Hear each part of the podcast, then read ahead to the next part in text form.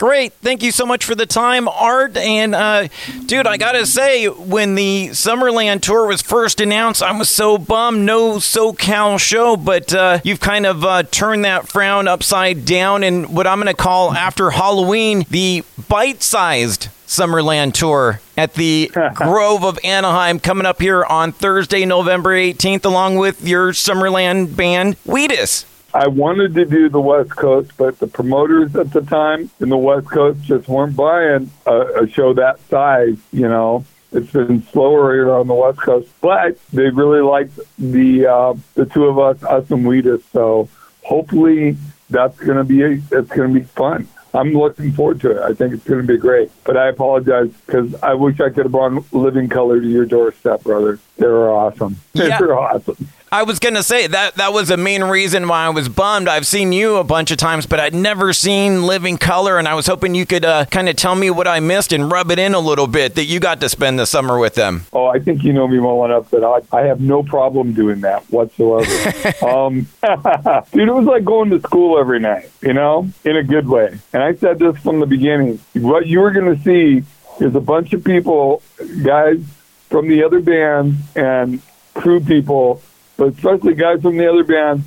All of us have platinum records on our wall, some more than others, but we're going to be on the side of the stage playing air guitar to um, Cult of Personality. That's just every night. I'd be like doing something, and I go, "Wait a minute, what time is it? How long have they been on? Really? All right, let's go."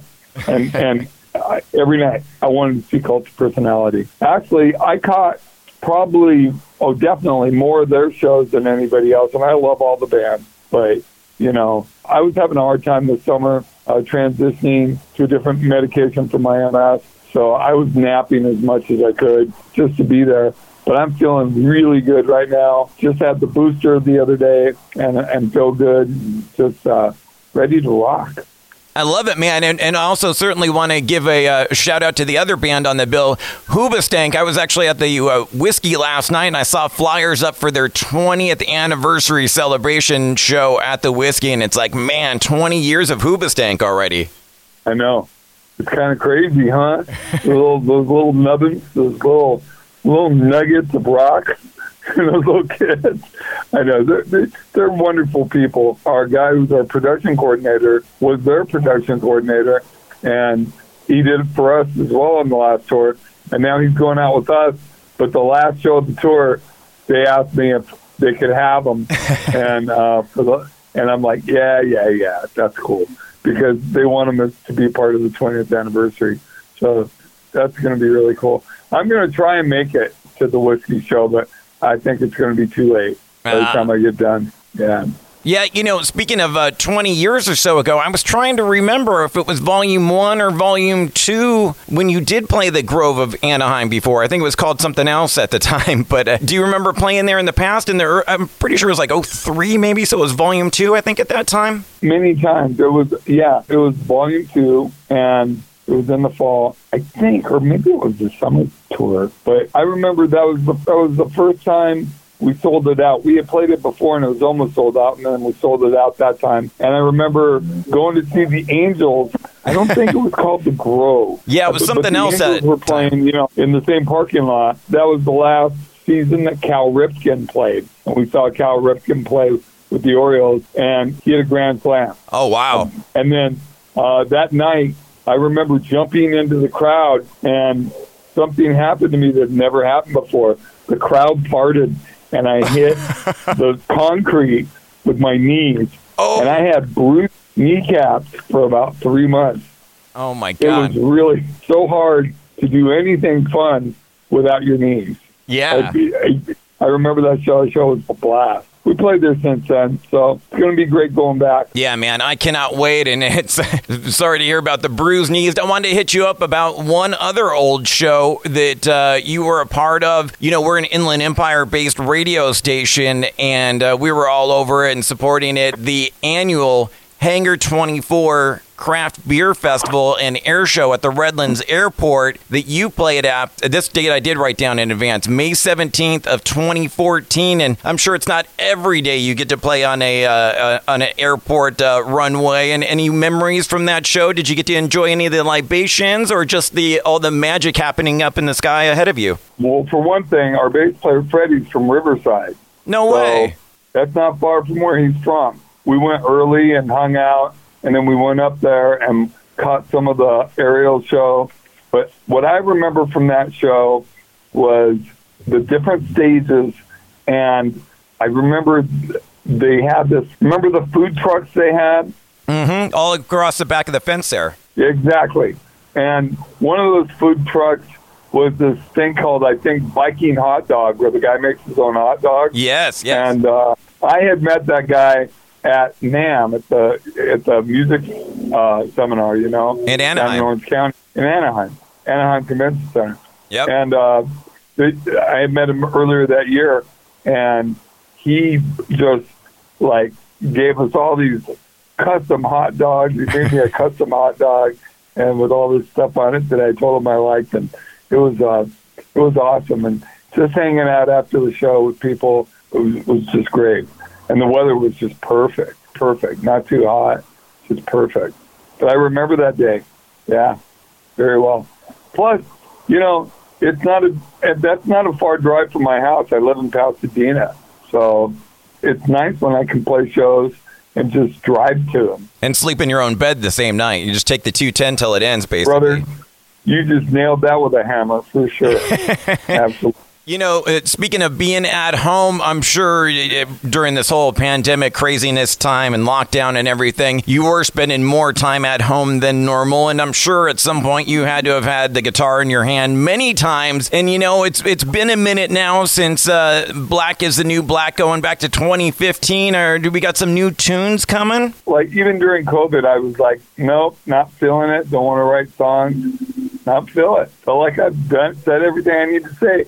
But I feel like that after every record. But it usually it's been lasting longer and longer and longer and longer. Just like last two or three months, I've been picking up the guitar every day and playing chords and coming up with ideas, writing down words and stuff. So I don't know if there's a new Everclear record on the horizon, but I'm starting to think about writing again. So that's fun. We'll Good. see. Do you think uh, do you think albums are kind of a, a bygone era now at this point? You think it's just a singles market nowadays? Well, if you're going, if you're speaking specifically of markets, yeah, albums, unless you're a superstar act, which we are not, are kind of a vanity play, you know, kind of a nostalgia vanity play. Bands that don't want to realize what's going on. If I had a single that I thought might get some spin somewhere, or might get some action, or could make a cool video, or might get people interested that because I thought it was really cool, I'd do a single or a couple of songs. And I've thought about doing that. I've thought about like putting out singles twice a year if I'm in a writing mode, and maybe after about three or four years, put them together on a record with two or three more new songs just for fun. You know, I don't know. Well, it's kind of nice that it is the uh, wild, wild west in that terms, and you know, it's not set. You can do however you want to do. If you got, you know, just a single or an EP or a full album's worth of material, I guess it is kind of, you know, you can you can play your own game, do it your own way. Yeah, you know, I think people who like your music are gonna like to hear new music, and I I've never thought that I wouldn't make some more music. Just the idea of going in to make an album just sounds not like fun to me. Done it. I, I I love do- I used to love doing it, but I just I just don't feel like I got it in me right now. I'm I'm going to school. I'm taking courses. I'm I, I'm kind of putting my emphasis into other things. Still write working on the book, and I got a new editor person that uh, I'm looking at that uh, take all my notes and help me put them into. Um, I, I don't want to co- co-write with somebody, but you know, I, I'm I'm I'm just kind of moving in the right direction right now. To be honest with you, brother, I'm just having so much fun and joy being home, being with my friends, being uh, part of my my 12 step community. I've got a really great fellowship right now, and it's really strong. And uh, my relationships across the board are really strong. My daughter's doing. She had a hard time during COVID, but she's doing much better now. And uh, I'm just enjoying that and and going out and playing shows. You know, right now it looks like for the next six seven months we got other than this little tour we got two three shows a month and I love that. Be a weekend warrior, make some dough for me and the boys, come home and be a guy. and uh, right now that just sounds like fun. You know. I hear you, man. I did want to say too, uh, where are my my manners? Uh, congratulations on 30 years of Everclear. Now, right? This is the 30th anniversary, being born in '91, and basically the end of the year. Actually, Everclear was born in '92, bro. 92. So April of '92. Yeah. So we're on the we're on the eve of the 30th anniversary. Then we're on the eve. Yes, indeed. I, I I had an interview with a guy the other day. Goes so. It's, almost 31 years. I go, nah, nah, no, no. He goes, yeah, you moved to Portland in 91. I go, I moved to Portland in December of 91. And I was still in my band Colorfinger. I was still going back and forth on Greyhound buses because we were broke and we had a kid coming to play shows and showcases with Colorfinger. And uh, I didn't actually start looking for people till April. And uh, solidified, I'd say April, right around, right before my daughter was born. She was born in June of 92. So 92 is the year. Are you going to, uh, are you going to do anything to honor that uh, anniversary next year, whether it be an album like a best of or a documentary or your book finally? Uh, probably not. Maybe a tour. Dude, I am I'm like complacent Joe right now. I'm just like, nah, that doesn't sound like fun. Isn't it great, dude? By you know standards, am I a guy that doesn't have to work for his living? I have to. But I worked hard this year. Bills are paid, taxes are paid. Mama's got new shoes. You know, life is good, man. And I'm just like happy and grateful. And, uh, you know, I'm a 59 year old guy who gets to play guitar in a rock band. I've got MS and uh, all sorts of weird issues going on. Went and had an MRI because my knee keeps locking up on me. We'll find out. I'll still come out and rock even with my gimp leg, you know. you think I'd be bummed out about this because most people do. I'm not. I'm just like, it is what it is. I'm going to do everything I can. I've got insurance. I'm going to do everything I can to make it better, but it is what it is. I'm very zen right now. I love on it. my porch, having a little Starbucks, a little, little treat, and um, talking to a dude from OC about Everclear. life, life's been worse, man. It's been worse. I appreciate all the time, Art, and I just have one last question for you because uh, I'm going to need your help on this a little bit. Talking about being a, a, guy playing guitar and being a music fan, and and uh, we're an old school radio station. We still do every night at 10 p.m. mandatory Metallica. Uh, I'm sure you're a fan and, and certainly appreciate the brand that they've built over the past what 40 years now. You're gonna ask me my favorite Metallica song? Yeah, which one can we play for you? For whom the bell tolls. Yeah, from Ride the Lightning. Tell me why. Tell me why. Because that song is totally badass. Everything about it. And that's Cliffy. That's Cliffy playing, playing bass on that one. Yeah. Finger bass. Yeah. Was that the, old school? Was that the first album you heard, Ride the Lightning, the first tune you heard, or were you in on Kill 'Em All? Uh, no, it was Ride the Lightning. Ride the Lightning. This kid played it for me that worked at the place where I worked, and he was like a punk rocker like me, but he was really into Metallica. And uh, man, I, I just thought I liked it a lot, but I, it wasn't. It wasn't like I was going to start playing metal. I was too old for that. I felt like I was too into REM and replacements and Husker Du and. X, you know, those were my band. But I, I love the guitar sound. They brought an element of just punk attitude to hard rock and heavy metal. Kind of pushed the complacency away. For that record and the next three or four records, man, it was just, it was fierce. I got them all. I got them all. yeah, I mean, in particular, those first two albums were really kind of punky. Like even like Whiplash, like has a real punk rock edge to it to me. Yeah, gu- guitar, you know, Garage Days Revisited. Yeah, you know, I mean, there's some really cool stuff on there. I know everybody like talks smack about the sound of and Justice for All, mm-hmm. and I mm-hmm. like it. So weird and so thin, and you know, I don't know. I I, I like me some Metallica.